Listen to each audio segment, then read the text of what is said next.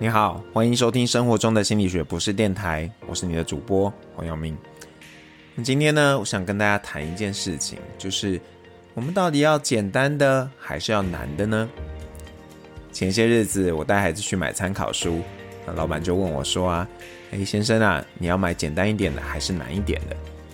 这让我有点犹豫，选简单的，怕孩子觉得这东西太简单了，日子过得太安逸。选难的，又担心他们会有挫折感。其实呢，不止买参考书，我们生活中不断的面对这样的选择。很多人因为害怕自己被淘汰，所以不敢选那个比较简单、安逸的选项。那有些人呢，则是不顾一切后果，他会选他自己喜欢的事情。这个有可能是难的，也可能是简单的。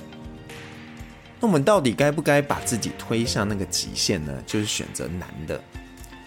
每个年龄层的人其实都会面临到这样的问题。那我想大家小时候呢，可能都被父母恐吓过，会说啊，你呀不好好念书，以后找不到好工作，没办法赚钱，没办法住好房子。现在已经是父母的你，也可能用同样的方式恐吓自己的孩子。可是啊，如果你自己都没把自己推向极限，怎么可能把孩子推向极限呢？在这里，我们先退一步想一想，发挥一个人最大的潜能，把他推向极限，真的是对每个人来说，或者对社会来说最好的吗？可能因为黑镜看太多了，那我们不禁有一个暗黑的念头，就是呢，maybe 以后会有一个技术，很精准的知道一个人的潜能在哪里。那这个系统啊，就会侦测，诶，你现在啊在放松哦，它就会提醒这个人，你没有发挥自己最大的潜能，请立刻改善。那么剧情应该都是这样嘛？一开始啊，这个设计可能很不错，那因为每个人都发挥自己最大的潜能，但是呢，开始会有人感到不满，觉得为什么都不能放松呢？所以开始会有反叛的行为。那为了修正这样的瑕疵，可能系统就开始允许。哦，每个人可以设定自己放松的时间，甚至啊，可以运用某种的交易方式来换取多一些的放松时间。结果，这个放松时间呢，就成了一种货币，可能非法的被交易。那像电影呢，《终点站 In Time》大概就是描述类似的情节。那听起来可能有点科幻，不过这样的体系呢，maybe 离我们并不遥远。你想想看啊，我们现在不就会依据智力测验等等的各种各样的方式来评估一个人的能力，并且呢，把它放在适合他的位置。当然，目前这样的做法可能有一个缺憾，因为我们没有办法全面性的去评估一个人的能力。比方说啊，一个人他可能智能上发展得很成熟，但是呢，其他方面没有同步的发展。那如果没有审慎的安排，对这个人还有对社会来说，可能都不是最好的。像之前啊，就看到一个新闻嘛，就是在呃中国贵州呢，有一个孩子，因为非常的聪明，十三岁就上了大学，而且还拿到了企业的赞助。结果呢，不到一年的时间，这个孩子因为沉迷于电玩，不仅赞助没了，自己的前途也堪忧。那你可能会说啊，好吧，那我们选简单一点的可以吧？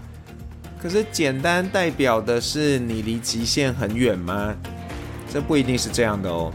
在心理学领域呢，我们常会说一个所谓的倒 U 曲线，也就是说啊，人的状态呢，在那个刚刚好的情况下，才会有最好的表现。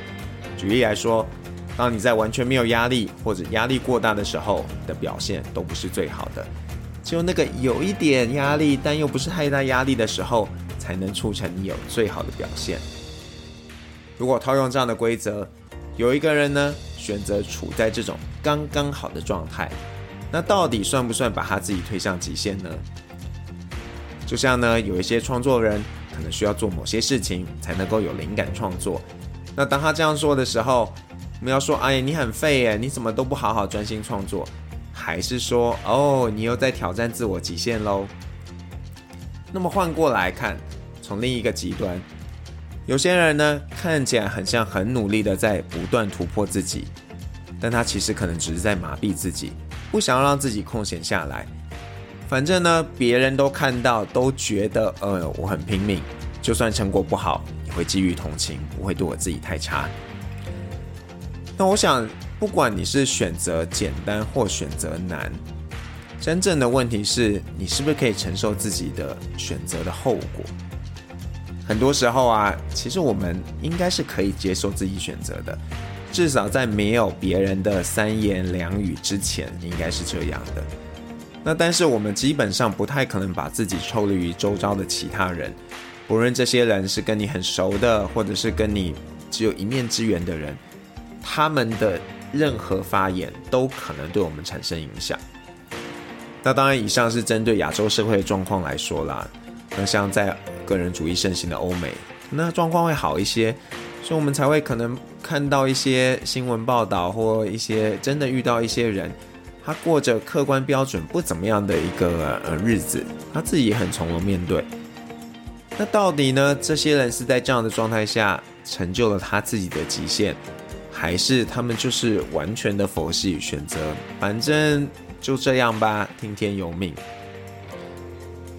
或许呢，我们一直以为自己是有选择权的，但可能没有，一直都没有。